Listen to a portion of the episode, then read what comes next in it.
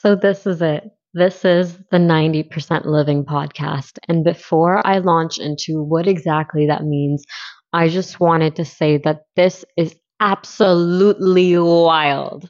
Like the fact that this is happening, I have a podcast mic in front of me when just in November, December 2021, I started making TikToks in the hospital to track my wellness and to see what my recovery journey would be like. And to think that my recovery journey has led me to you guys, to this community, to literally having a podcast mic in front of me, although it doesn't work. But hey, we promised this was going to launch on Monday. So it is.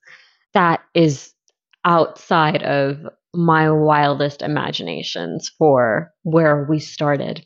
Okay, let's cut to the chase. My name is Chris. My given name is Christine, but you can also call me Chris.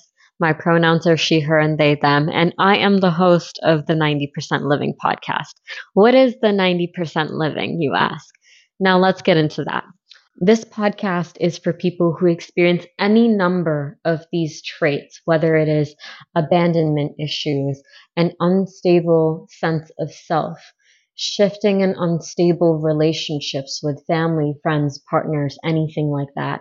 Impulsive, reckless behavior like rage driving or any amount of substance abuse or spending or intimate relationships that aren't healthy for you, anything that you know is reckless and just not good for you to be doing. Impulsivity as a whole. Self harm behaviors. So this could be self sabotage behaviors or even physically self harming behaviors. Not taking care of yourself is one of them. And that also leads into anyone experiencing suicidal ideation. If you have thoughts of suicide, you have shifting moods, shifting temperament, you feel that you really go zero to a hundred really fast, and that mood swing is very intense for you, and you don't know how to control it. This chronic feeling of emptiness, perhaps in your chest, in your body, or just this general sense of a void that you might be trying to fill from other things, people, substances, binging, etc intense anger or rage and any issues controlling that anger or having a healthy relationship with anger is included. And last but not least, feelings of dissociation. So any feeling where you are outside of your body, you're just observing yourself, you're not living your life, you're having like an out of body experience and you're not connected with the vessel that you live in. Now, if you connected with that list out of any of them, the 10 things that I said there are all symptoms of something called borderline personality disorder. Having the symptoms doesn't mean that you have borderline personality disorder. Hell, what do I know? I'm not a therapist. And I will be saying that many, many times in this podcast.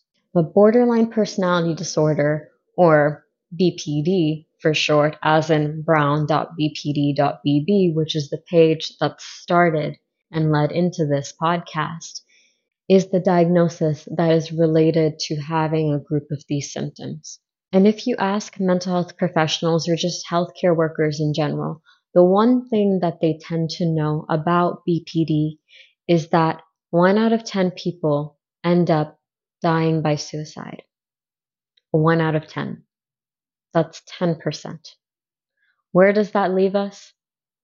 That leaves us here that leaves us to the 90% of us living with borderline personality disorder and those of us who are interested in wanting this number to grow to 91%, to 92, 95, hell, 99%.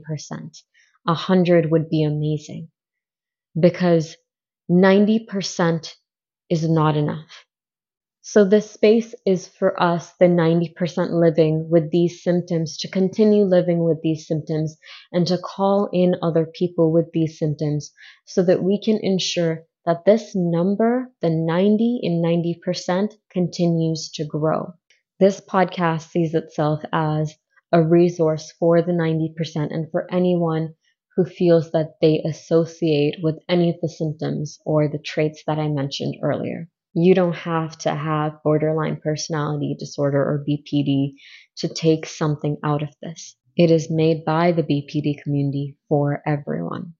So settle in because this podcast is going to include not just me, but people who have lived with BPD and other related things in their lives and the ways in which they have coped through various tools, mechanisms, therapies, the things that they have learned.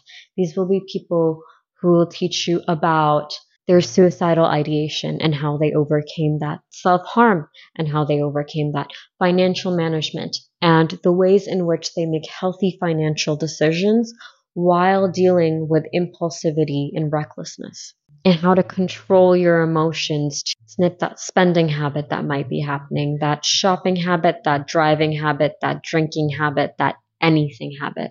Because that's all these things are.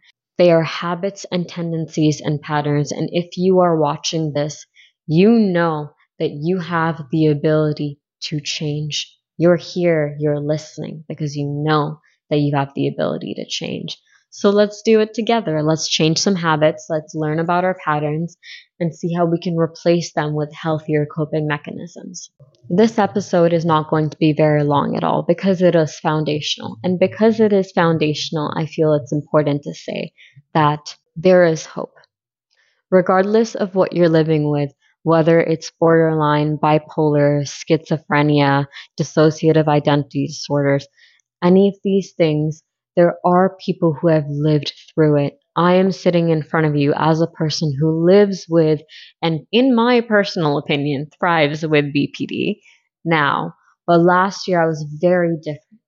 And I'm sure that the people who come onto this podcast and who we have conversations with will tell you how they were very different some time ago and how certain things in their lives led them towards a trajectory of change the first point of my trajectory of change, which is our foundation here, is the idea that there is hope.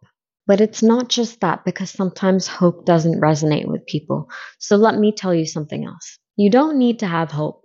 And I know that people will argue that and they'll say, yeah, you know, there's all these stories about hope in my personal experience, when I was at the lowest of the low, my bottom, I did not want to believe in hope. I could not believe in hope. That wasn't something that I was feeling. So to tell me to be positive and hopeful was almost blasphemous because how the fuck are you going to say that without living in my body, in my skin, in my brain, in my circumstances, in my family, with my friend situation, in my city, in my life. The foundation of this, I'm going to say now, is logic. Because I used to be a person, and I still am a person who is very logical, and you had to logic some things so that they would sit and think. And the way that logic ties into hope here is just this one mindset concept that is the center of our episode today. And it is if they can, why can't I? Or rather, if they can, so can I.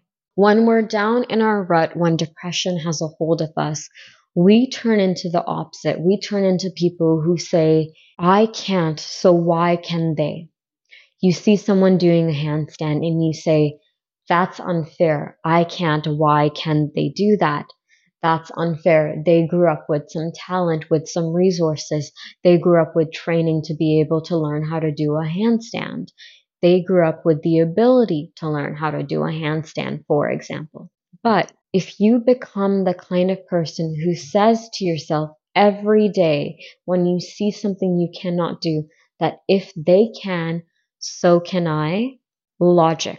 That is logic telling you that you are no different from the next person who is able to go on their trajectory of healing, therapy, growth, and thriving.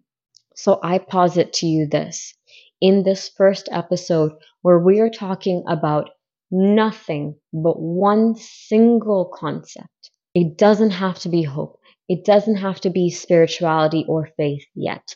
It doesn't have to be relationships yet. Leave everything aside just take this today. If I can do it, if I, Christine, can sit in front of you alive today after three suicide attempts last year, you can get through anything. If I can do it, so can you. Because I believe in me and I've seen me do it, so I believe in you and your ability to do it too. The only ask is that you gotta believe in it too. You gotta have that grace with yourself to say, hey, if she can do this, talk about this, share her story, have this trajectory, if there are all of these stories of BPD survival, of the 9 out of 10, of the 90% living, I can and will be a part of that. If they can do it, so can you. Well, what do I know? I'm not a therapist. That is the podcast for today. Thank you so much for listening to this first little tidbit. It is wild that I'm even talking to you here in front of a camera with multiple mics in front of me and just a whole setup. I am so grateful for this. Thank you.